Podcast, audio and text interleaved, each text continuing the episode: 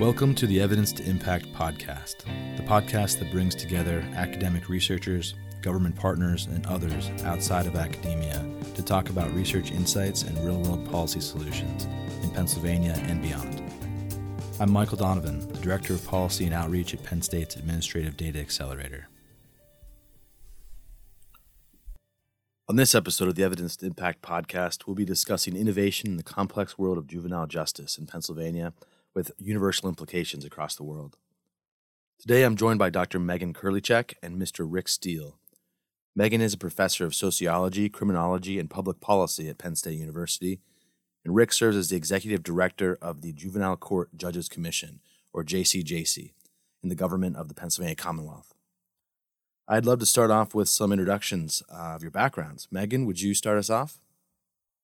So I accident- accidentally found my love for juvenile justice when I was working as a legislative research analyst for the Pennsylvania State Senate right out of college back in the 1990s. I was assigned to many different topics, and this was the one that grabbed my heart, looking at the challenges these kids face and their ability to be reformed and have good lives given the proper treatment. So I went on from there to work for five years for the National Center for Juvenile Justice, and then eventually to go back and get my PhD so I could actually participate in the evidence based research and be part of the broader conversation on creating treatments and programs for youth, system involved youth. Excellent. Thank you so much and welcome to the show. Rick, how about yourself? Well, my background really has been in working in within the juvenile justice system in Pennsylvania. I started as a juvenile probation officer in Northumberland County. So probation in Pennsylvania is county specific, and so I worked in Northumberland County for almost 20 years. Started as a juvenile probation, eventually became chief juvenile probation officer there. I then worked in a relatively large juvenile residential treatment facility for about seven years as an administrator uh, after which I came to the Juvenile Court Judges Commission, which was oh, about 16 years ago or so.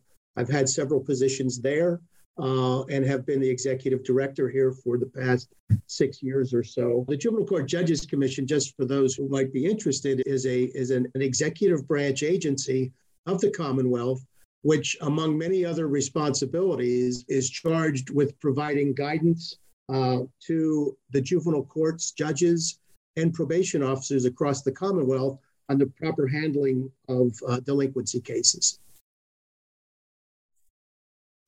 Great. Welcome to the show. Thank you both for being here today. To start things off, can we just have kind of a brief overview of some of the differences between the uh, juvenile justice system and the adult criminal justice system? When we're really talking about juvenile justice, what is the most important points that we need to get across to the general public? And Megan, if you want to start us off. Yeah, I guess versus going too deep into the intricacies of the system to start, I think the most important fact to remember is that we have a separate system of justice for children because children are different than adults. And I think that a lot of times we know this, it's common sense, right? You can't drive till you're 16, you can't vote till you're 18, you have curfews, your parents can ground you. Kids need rules because they they're not mature yet. They don't make good decisions. But I think that the general the general public and perhaps even myself included sometimes when you hear of a, a child committing a crime that seems serious or violent, you tend to think of them as more mature than they are. And there's been slogans over time like do adult crime, do adult time. But the fact is that committing a crime doesn't make you an adult, it doesn't make you mature. In fact, it could be almost a symptom of your immaturity. Because we what we know about youth is um, just not from our common sense, but from the science of psychology and biology and brain development, that their brains are different. They think differently, particularly in ways that make them more risk seeking, more present focused versus future focused, think about the consequences, and they're much more influenced by their peers. So we have a separate system of justice for youth that is developed to meet these differences. So I guess if I had to say one thing to someone, It's to remember that the juvenile justice system is designed to be developmentally appropriate for this stage of life for the adolescents um, and to do so in a way that then helps them and gives them the chance to reform and become productive adult citizens rather than adult criminals. Well said. And Rick, from your perspective, do you have anything to offer about the differences here? Sure. I, and certainly I would support what Megan had to say as well. But there's a few things that stand out to me, I think, that, that traditionally we've looked at in terms of the difference between juvenile justice and adult criminal justice. The base premise of juvenile justice, way back when the first juvenile court was established in uh, 1899, was the concept of parens patriae, which really means parents of the country. It means that it was an acknowledgement that that that juveniles, that kids are different. They're not merely miniature adults, that they need to be treated differently, similar to what Megan had just described and, and, reasons why. I think traditionally, when we looked at the two systems, traditionally, when we thought about adults, this is what I was taught when I first came in 40 some years ago. The adult system is focused much more on punishment, while the juvenile justice system is focused much more on rehabilitation. And although I am not really sure that that's as accurate now, it certainly is one of the one of the ways in which we can discern between the two. The confidentiality of a juvenile justice proceeding is significantly different than a, a criminal proceeding. And there's a lot of semantics that are different as well. If you simply look at how an adult case is docketed, you will see that, that, that, that the petitions and court proceedings all start out as being as indicating the Commonwealth versus in that individual's name. It, it sets up an expectation, uh, obviously based on that. Where the juvenile dockets say, for the most part, in the in the interest of, and then the juvenile's name. There's a significant difference just in the way that these that these cases are docketed. And there's other terminology differences as well. Juveniles are adjudicated delinquent while adults are convicted. Uh, juveniles receive a disposition where adults go through sentencing, and so on and so forth. So the system really reflects the fact of that acknowledgement that kids are different. And as a result, we see a lot of slightly different, but certainly significantly impactful differences in, in both the activities as well as the docketing and uh, the terminology. You referenced some of the history and historical origins, but I'd love to get into some of the evolution of the system over time.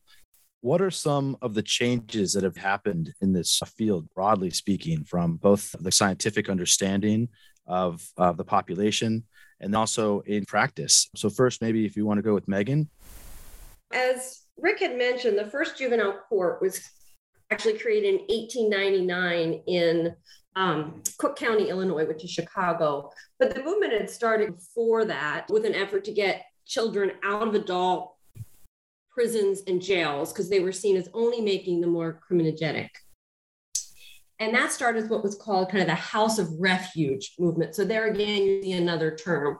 You're going somewhere for refuge, not to be punished. The first one was in Pennsylvania, was in Philadelphia, and I think the movement started into New York and, and, and spread throughout the Northeast. And that that kind of evolved into that parens patriae philosophy where the state is going to come in and be your parent if if they don't think the parents up to the task. If you're getting in trouble, you're not where you're supposed to be for your age.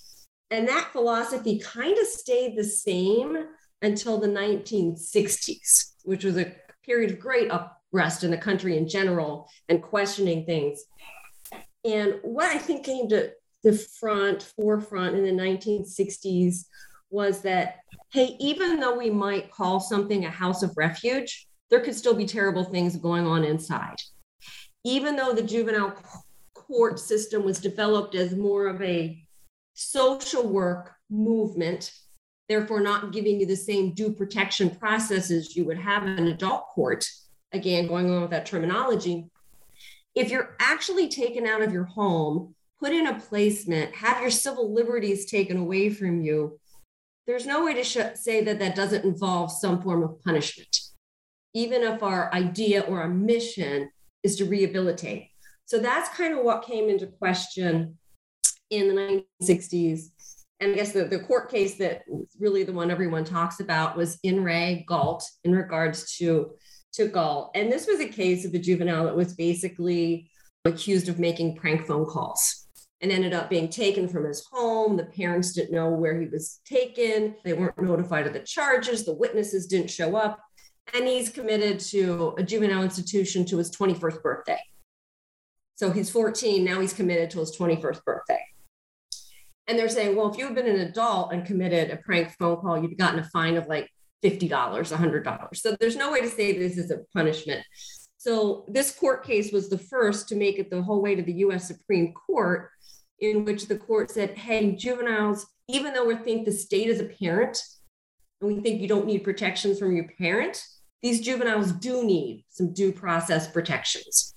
And I'm sure Rick can talk about this in a lot more detail than I can, having worked more specifically with the courts, but it gave the juvenile the right to an attorney and an adjudication hearing, which would be a conviction hearing if you were an adult, gave you the right to know what the charges were against you, gave you the Fifth Amendment to, to not self incriminate yourself, and it, it gave you the right to cross examine any witnesses that were there.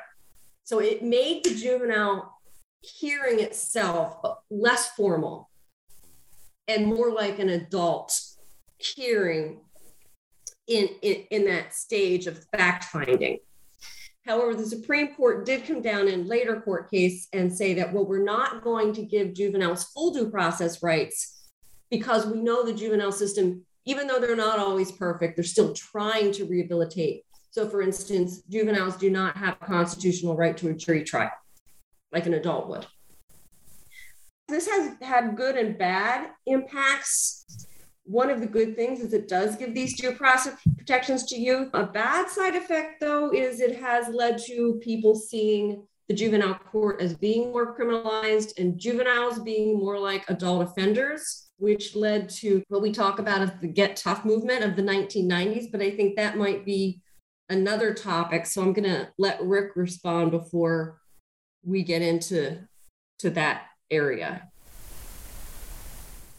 I think we back up a little bit, and, and certainly in terms of Pennsylvania's first juvenile act was enacted in 1901, only a few years after the first juvenile act in the entire country. But interestingly, it was uh, it was amended fairly quickly in 1903, the original act included that juveniles could request jury trials. And of course, that was not going on anywhere, particularly at that time. There weren't a whole lot of due process requirements. The National Uniform Juvenile Court Act was established in 1968, and, and ultimately all the states, including Pennsylvania, amended their juvenile acts in 1974 and in 1977, but perhaps the most significant amendment recently to the Juvenile Act occurred in 1995. And that was at the time that Governor Tom Ridge had come uh, into the office. He called for a special crime session where at the end of that year, there were 37 separate crime bills that were passed. About 17 or so directly impacted juvenile justice. Now, keep in mind, Megan mentioned that in the 90s, there was a great deal of focus on criminalizing the juvenile court systems. There were folks out there that had people's ear that were claiming things like uh, nothing that we could do worked. So nothing worked in terms of treating and responding to juvenile delinquents. then there were predictions around the the uh, the coming of super predators that were going to take over and that there was nothing that we could do. And ultimately, across the country, it started impacting on how we as a system were responding to juveniles. There were states that virtually did away with their juvenile justice system based on these predictions. And Pennsylvania was really looking maybe to go in that direction. But luckily, we shifted gear a little bit. And that was our crime session in 1995 led to Act 33 of 1995, which was a Juvenile Act amendment. And there were some significant changes that occurred. One of them was a bit criminalizing. It led to what they call direct file cases for kids of certain ages uh, with certain types of crimes skipped immediately uh, into the criminal justice system as opposed to the juvenile justice system and so forth. But the most significant change to the juvenile justice system was this Act 33, and it, it amended the Juvenile Act to, to mandate statutorily for the first time in the country balanced and restorative justice. And so the key components of that were different was it, it, enumerates that there are there are three customers of the system when we're dealing with a juvenile who's arrested and comes into the system historically was our focus was on that juvenile period didn't even include that family all that much So now it includes the juvenile and the juvenile's family, but also the community where that juvenile resides. And most importantly, the victim. When you look at the concept of restorative justice, it, restorative justice says that we identify the crime and the harm that was committed, and we do everything we can to repair that harm. That's truly justice. And so, a much more significant focus on victims and services to victims than was there prior to that. And also, for the focus of every case that comes through, there's a balance of paying attention to three components that are to be addressed in some way for everyone community protection concerns, what needs to be done to keep the community safe, accountability in a restorative manner, what needs to be done to hold the juvenile uh, restoratively accountable for the actions committed, and then ultimately this other concept of competency development that kids coming through the system are going to leave the system in some ways better able to perform as functional adults in our communities.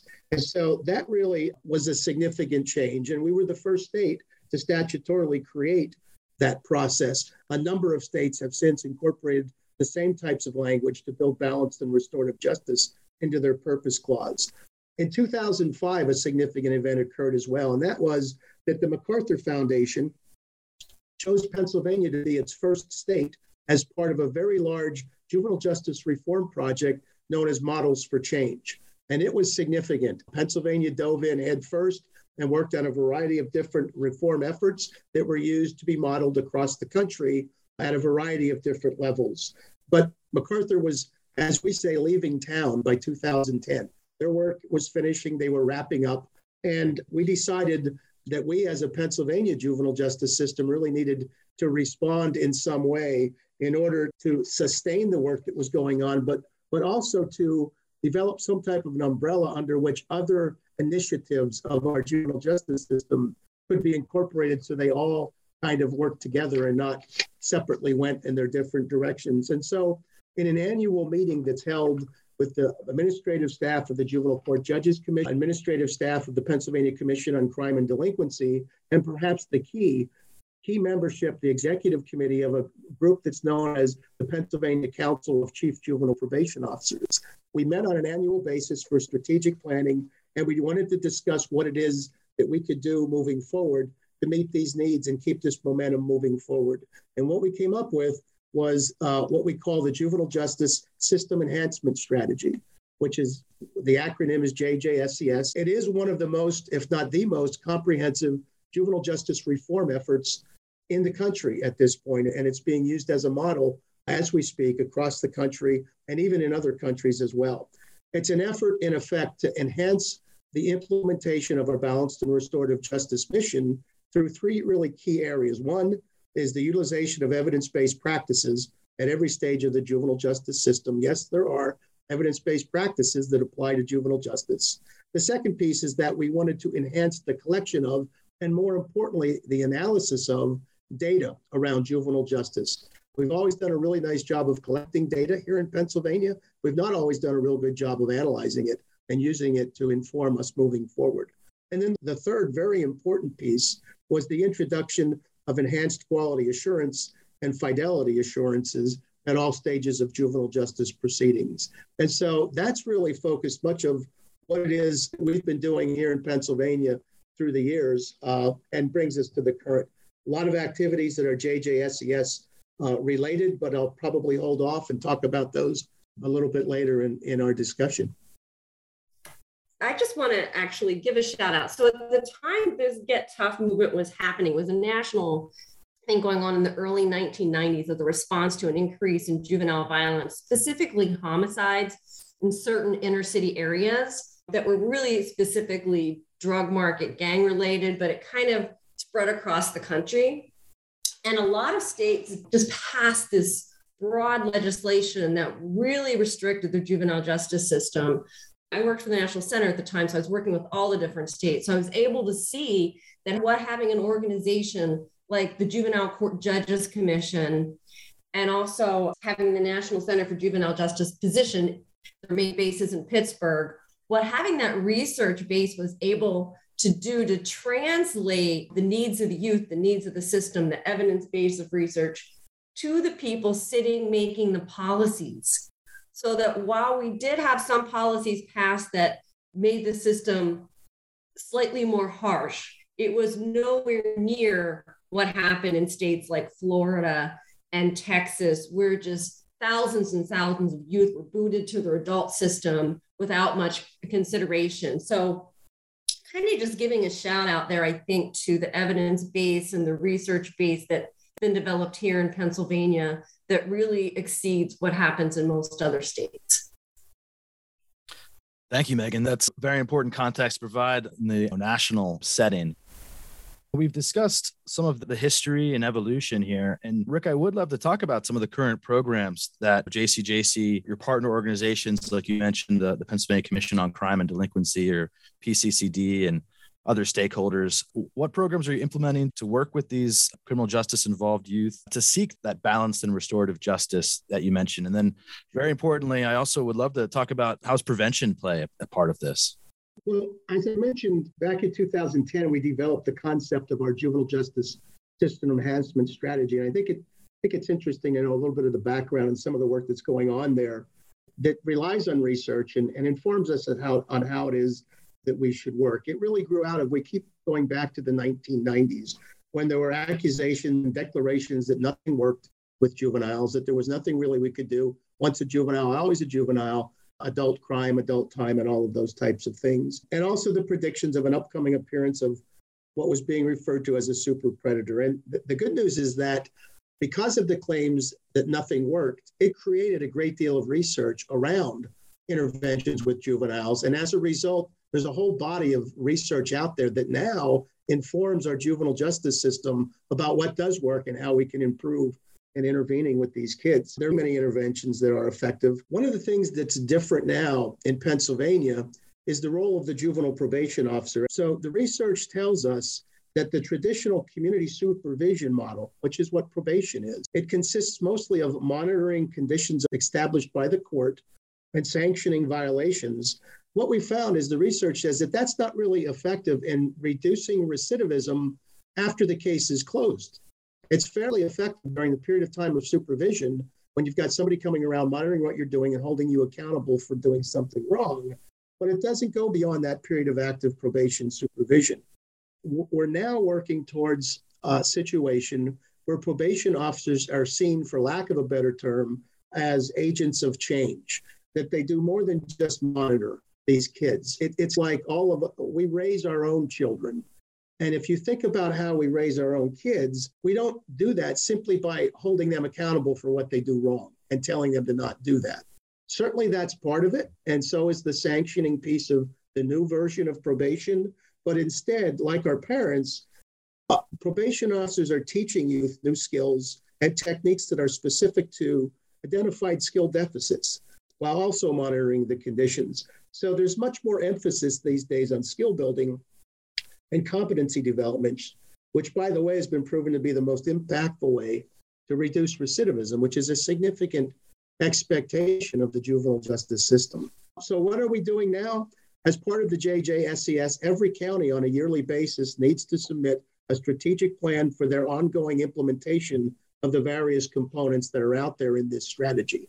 Every county is different. If you look at Pennsylvania from one corner to the other across the state, uh, we have so much variance in counties. We can't expect everyone to move forward at the same speed or, or with the same implementation. So every county does that. Our key partners that you mentioned are the Pennsylvania Commission on Crime and Delinquency, not the least of which because they provide funding for a lot of the work that goes on. As they say, you always want to invite the person with the checkbook. So PCCD is a major portion of what we do. And again, that Pennsylvania Council of Chief Juvenile Probation Officers. So much of what's changed has to do with a number of different key areas, one of which is the introduction of various validated assessment instruments that can assist with decision making and also with the development of an evidence based practice in juvenile justice, and that is evidence based case planning. So we now have the use statewide of a singular risk needs assessment in, in the way of the youth level of service risk needs assessment. We have many of our counties are using what's called the MAYSI 2 to assess behavioral health and or substance abuse issues at intake. There's a detention risk assessment instrument that's now being used to assist in making decisions about what kids early on in the process need to be held securely prior to their court processing. And most recently, we're working to establish the use of trauma screens and trauma informed case plans based on the research, again, that we're hearing and understanding about the prevalence of trauma in the lives of so many kids coming into the juvenile uh, delinquency system. Some of the things that are being done across the states or the counties are the implementation of motivational interviewing techniques for probation officers, the significant influence uh, and, and influx of cognitive behavioral interventions that can be done at a variety of levels. There are cognitive behavioral related interventions that juvenile probation officers can do on a daily basis with their probation kids. In fact, it's not unusual now that instead of a juvenile probation officer coming in to visit with someone and basically saying, Have you been arrested? Have you been going to school? Are you doing your community service? And by the way, pee in this cup for me. They're going in and actually working on skill development. They're doing role modeling with kids, and they're leaving often with kids who have homework to work on be- between then and the next meeting that are based on skill building. So that cognitive behavioral is important. We've incorporated Cincinnati University's EPICS, which is an acronym for evidence based practices and community supervision, which is an evidence based supervision model that incorporates so much of what we learned about that can be effective in probation. We're developing graduated response in most of the counties that prevents kids from having probation violations that may lead to placement out of home. We've enhanced our family engagement. That's again evidence based practice that has proven to be successful. Again, I mentioned we focus on, on trauma. We're working also with an interesting concept, and that is standardized program evaluation protocol, which we learned from a researcher, Dr. Mark Lipsey from Vanderbilt University, based on his meta analysis of research that's out there. He's looked at over 600 various individual studies and has incorporated them into a practice by which we've been trained and certified to go and look at services provided to delinquent kids, intervention services, be they residential or community based. There's a way in which they can be assessed and actually receive a score.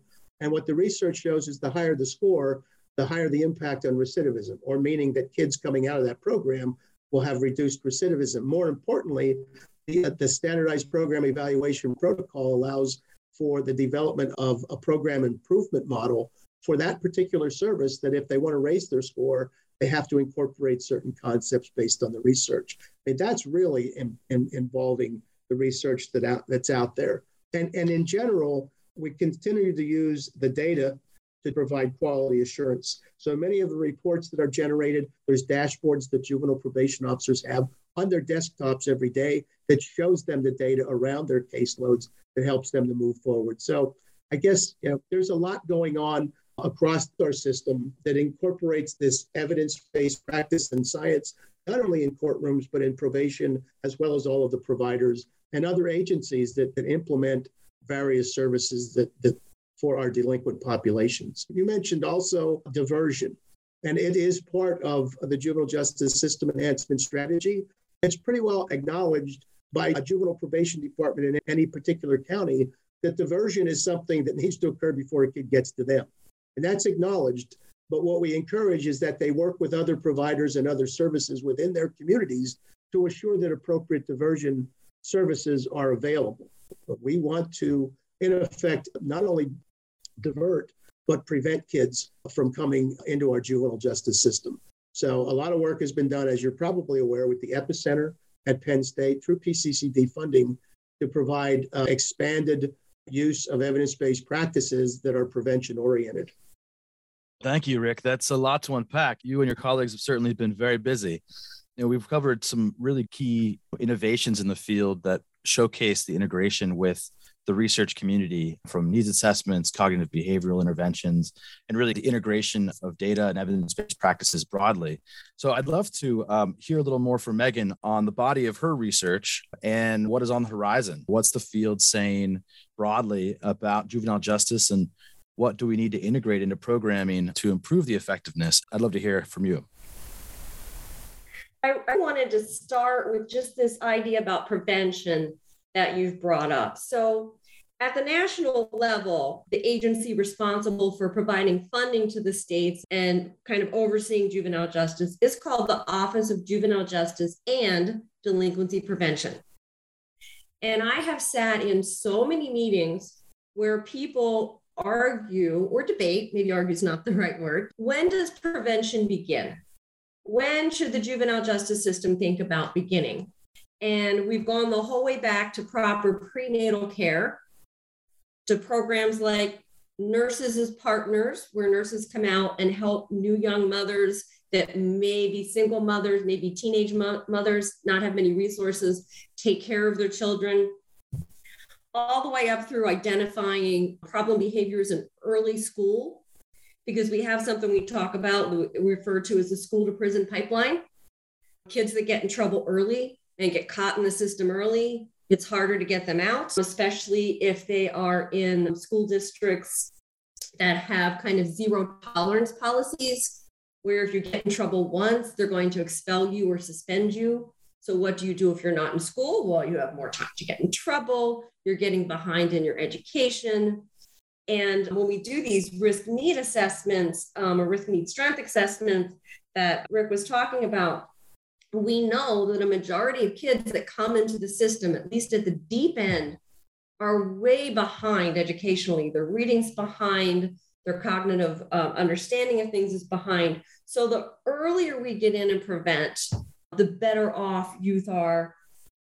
And there's community based programs such as Big Brothers, Big Sisters that have been nationally, you know, renowned and investigated that really help youth interventions in the school, any intervention that involves the family. Multisystemic family therapy is one that's talked about a lot, where you're not just looking at the youth, but you're looking at all these systems that surround them their community, their family, their school. Where are the risk factors coming from? How can we help them overcome them? Instead of just putting the, the onus on the youth to overcome these challenges. So I think that there could be a whole other podcast on what is prevention and where does it start. But I, wanted to throw that out there because it is an ongoing discussion. You know, if we wait till you're you're 15 and you're now in the juvenile court for some serious, it could be your first offense, but it's serious. But there have been all these warning signs before that no one responded to. Perhaps we've missed the best opportunity we had to reform this youth and help their life. So while it's never too late, it's also never too early to begin. So that's kind of my little soapbox there before I get into my research. So I was trying to think about what I wanted to highlight about my research today. So I think there's two studies I want to highlight.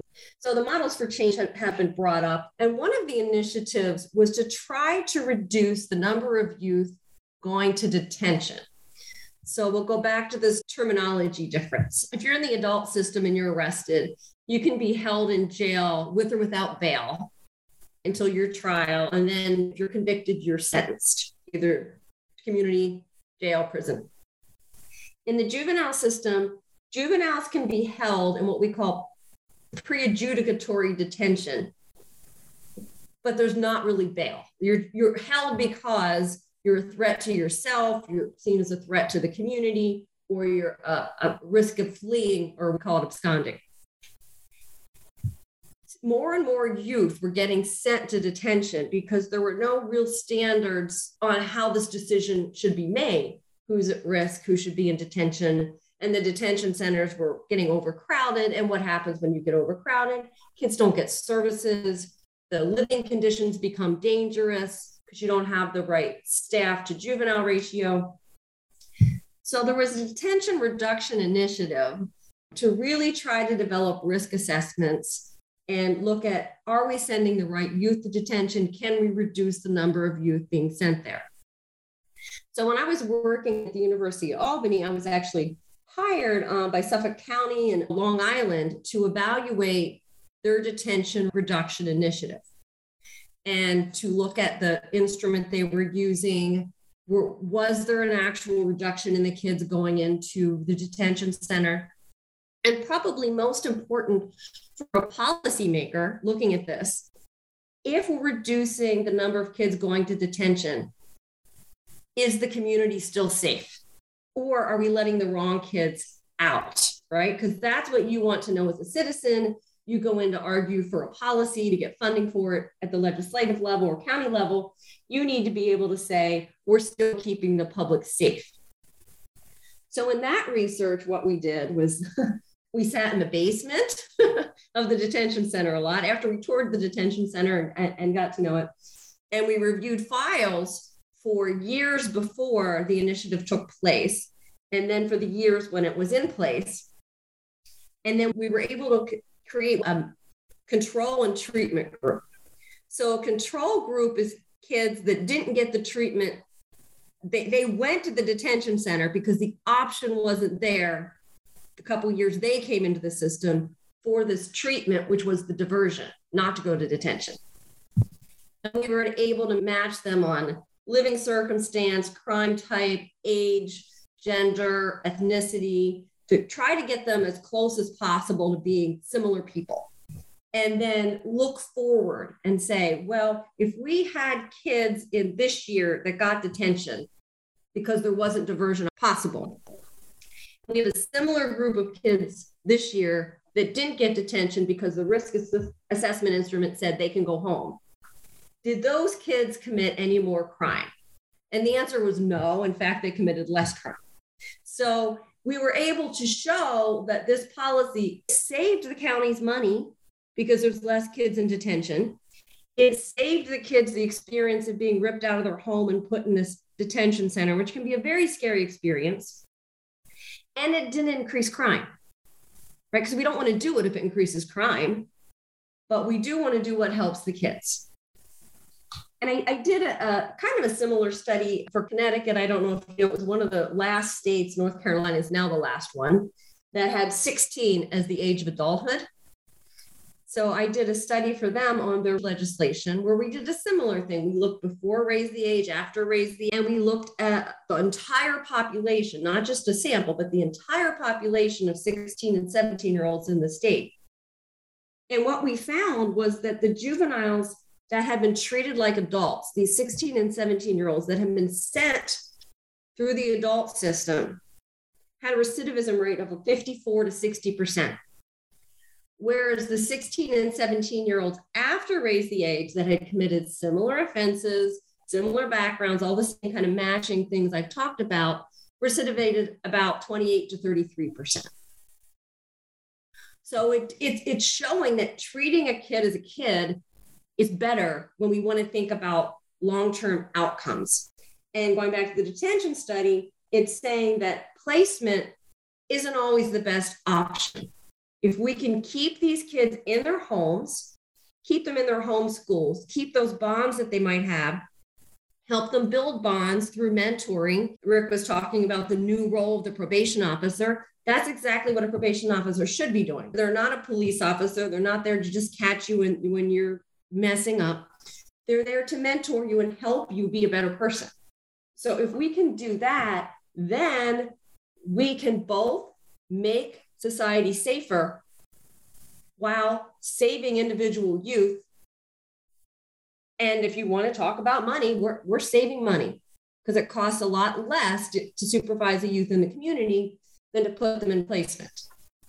So it's, it's a win win. I think one of the challenges over time has been that a lot of agencies are scared to have you come in and evaluate the program because they think, well, what if you say our program doesn't work? Are we going to lose funding? Does our program go away? Do people lose jobs? But I think over time, there's been trust built more between the research community, at least in the states I've worked in, and the practitioners, where we come in and we don't just do an outcome evaluation where at the end of the day we say you succeeded or you failed. We do this process evaluation where we look really look at what is your program doing? What services are the kids getting? How might we improve it if you're not meeting some of your milestones? So the conversation has changed from doesn't work to how do we make it work better? And I think that's an important conversation between researchers, practitioners, and politicians that's been brought to the table. I, I did have one question, Megan, and it's something that I'd love to demystify for our listeners. One metric that's really thrown around quite a bit and both uh, yourself and, and Rick have covered it today is that of recidivism and that being defined as the, the tendency of a criminal to reoffend. Can we just talk briefly about recidivism in the, the juvenile justice context and really some of the complexity around this topic. I know in our previous conversations, we've identified that, you know, really focusing on this as an outcome metric doesn't really quite capture all of the nuance. And I wondered if uh, you could demystify that for us a little bit. Okay, so recidivism really means repeating behavior, right? So it, it's measured in different ways when you talk about juvenile justice and criminal justice. It could be measured as a technical violation of your probation because you messed up again. It could be measured as a new arrest. It could be measured as being sent back to a detention or treatment center. And those are the typical ways it's measured. And you usually follow youth for about two years to five years to see how they're doing. What that misses, I think, though, when you talk about nuances, is that a lot of the kids that come into the system, especially those that go into the deeper end and need placement, present with multiple problems. They might have a mental health problem. They might have had a drug addiction. They might have family instability. They might have a lot of other things going on in life that you want to help them with. So think about a youth that comes into the system because they committed a robbery. Um, they were gang involved. Maybe they committed a robbery with a weapon and they go through treatment and they come out. And three years later, they've graduated school they're applying to community college and they get arrested for underage drinking. That shows up as recidivism. And uh, underage drinking is an offense, right? It's against the law. But from the trajectory that youth had been on to the trajectory they're on now, we've made a lot of progress. So to just throw the book at them and say, oh, you messed up again, you're a failure, misses all the progress that youth has made. And you can speak about the same when we talk about that are really highly substance involved. Is it a success if we get them off the substances, but they still make a mistake some other way later? So there's so many things to think about because we don't want to just have a youth that's not offending. We want to have a youth that, as we talked about, is a productive adult. We want them to succeed. And there's many other metrics involved in that substance use, mental health, education, community involvement, that when you just measure that one mistake and try to define that person or the system based on one mistake, I think it misses a lot of good that's done. Right. And truly trying to pursue thriving and flourishing versus just the re engagement in criminal activity. Rick, do you have any context from your perspective in JCJC around recidivism and, and some of the complexity that Megan pointed out for us? Certainly, I agree that recidivism certainly is not the end all to what it is that we want to measure in terms of outcomes from our system. There are very important other outcomes, some of which were mentioned. But there are base expectations, I think, on the part of everybody from the legislature that, that funds the juvenile justice system to our communities that at a very minimum, we do everything that we can to keep our community safe. And the way that we do that, because we aren't in the business of prevention, is that we do what we can to eliminate recidivism. So keep in mind, the majority of the risk reduction of evidence based practices in juvenile justice are focused on reducing risk, and that risk is to recidivate. So much of the work that we see, the research around evidence based practices, are designed to reduce recidivism. And our, I mentioned earlier, our risk assessment instrument is developmental as well, so that we can measure that risk over time to get some sense of how we're decreasing the risk to recidivate. We did not have recidivism information in the past. And, and as Megan mentioned, one of the reasons was there are many, many definitions for recidivism. There's many different data sources for recidivism.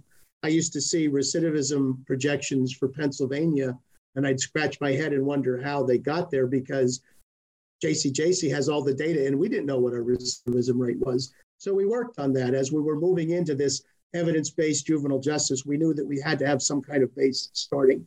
So we've developed now the capacity to actually measure recidivism.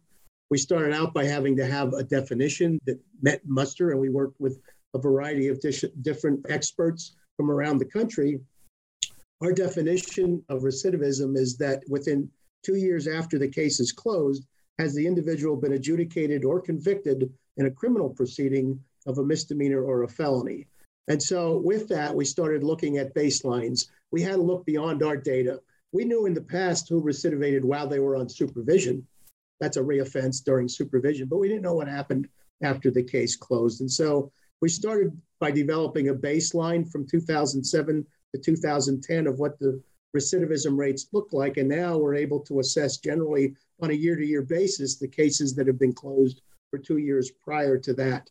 And our reports are available online and they include much detail in county specific recidivism rates, but more importantly, I think we look deeply at analysis by various demographics. So eventually, our thoughts are that as we look at measuring the effectiveness of various interventions, we're going to be able to take the data that we gather, our recidivism rates, and hopefully down the road be able to much better determine what's the most appropriate intervention for similar kids that have proven to be effective in the past in terms of recidivism.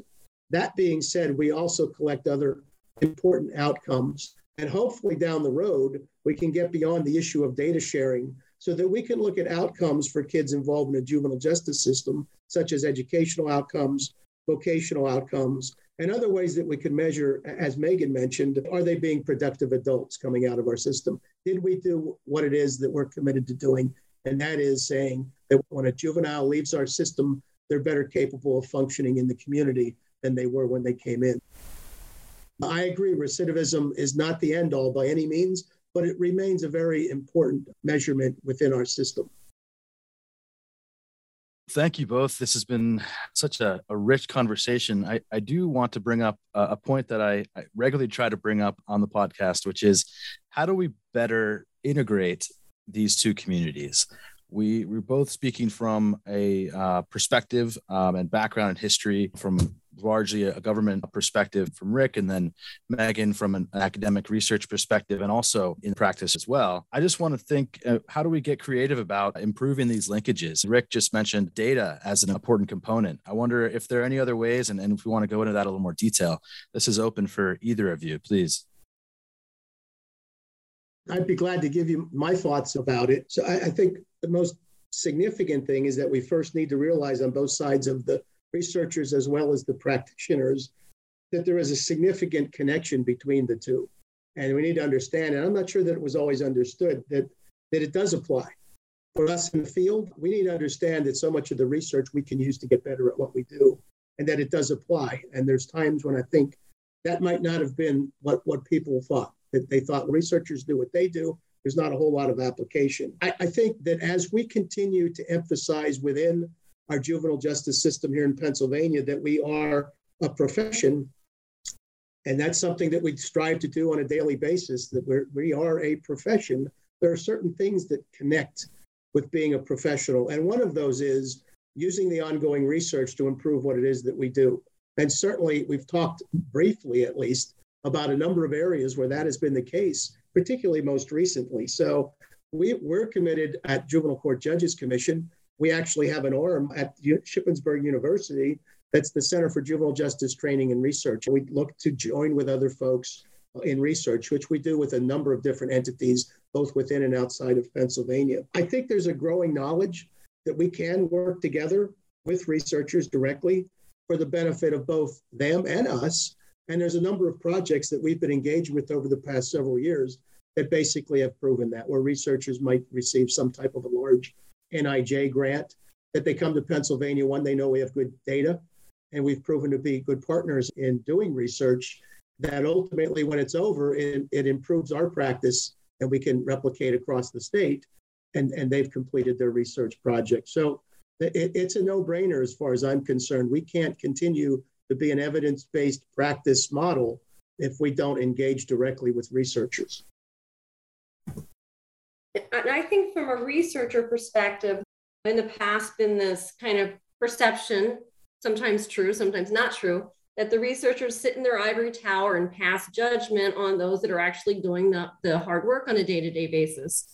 So I think it's important for us as researchers not to just approach an agency like JCJC when, oh, I, I got this grant. Can I use your data to run some analyses? It's important to be a partner.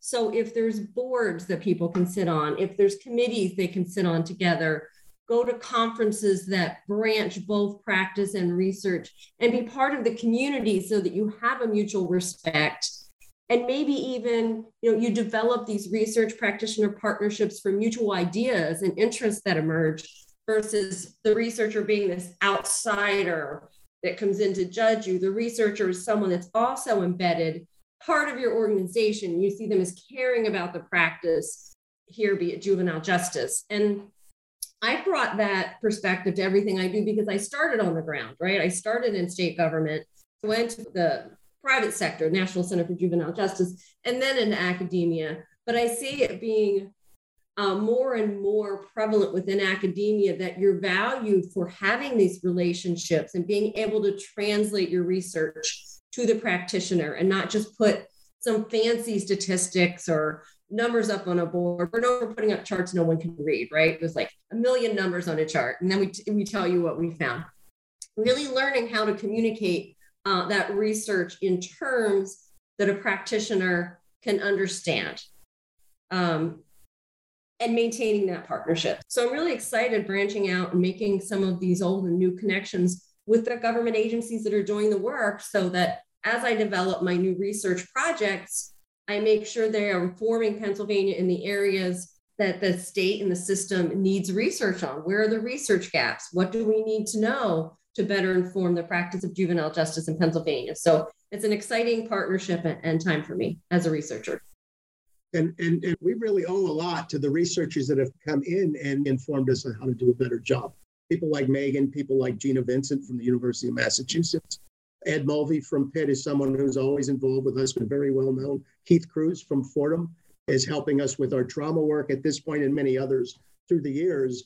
That, that as I mentioned earlier, not only do they come and want to do research that, that doesn't inform anything and we never hear from them again, they work elbow to elbow with us to improve our system while doing their research. And, and that's probably the most effective way that we can marry the two. I love it. These are excellent ideas that we need to, to continue to, to put into action as, as challenging as they can be at times. But it just takes the, the dedication and the, the effort to build those relationships and sustain them, which is one of the challenges as well. I, I do want to give you both the opportunity to provide any closing thoughts, if you have any. At one point, we had talked about telling folks what's the most important thing that people should know to understand juvenile justice in Pennsylvania. And I'd like to close by maybe mentioning a few of those things. Very basic, but maybe things that folks don't understand in the general population. First of all, the vast majority of the youth who are involved in the juvenile justice system leave and never return and ultimately are successful in our communities. Very important, particularly in those cases, that we continue to expand the ability to expunge juvenile records because of the known collateral consequences that can harm kids going forward based on having a juvenile record. The other part is that juvenile referrals in Pennsylvania, as well as across the country, have steadily declined for well over the last decade. So there are many folks, I think, that think crime is rampant and it's increasing and kids are worse. That's simply not true. At least that's not what the data shows. And then research has proven that much of what we do with juveniles is effective and that it works. And so that there is hope that we can work with many uh, of the kids to improve our communities as well as their lives. Okay, I just have two things that I'll end, end with. One is my excitement about evidence based practice. In a 2010 book that I wrote with my colleague Tom Bernard, we talk about the cycle of juvenile justice.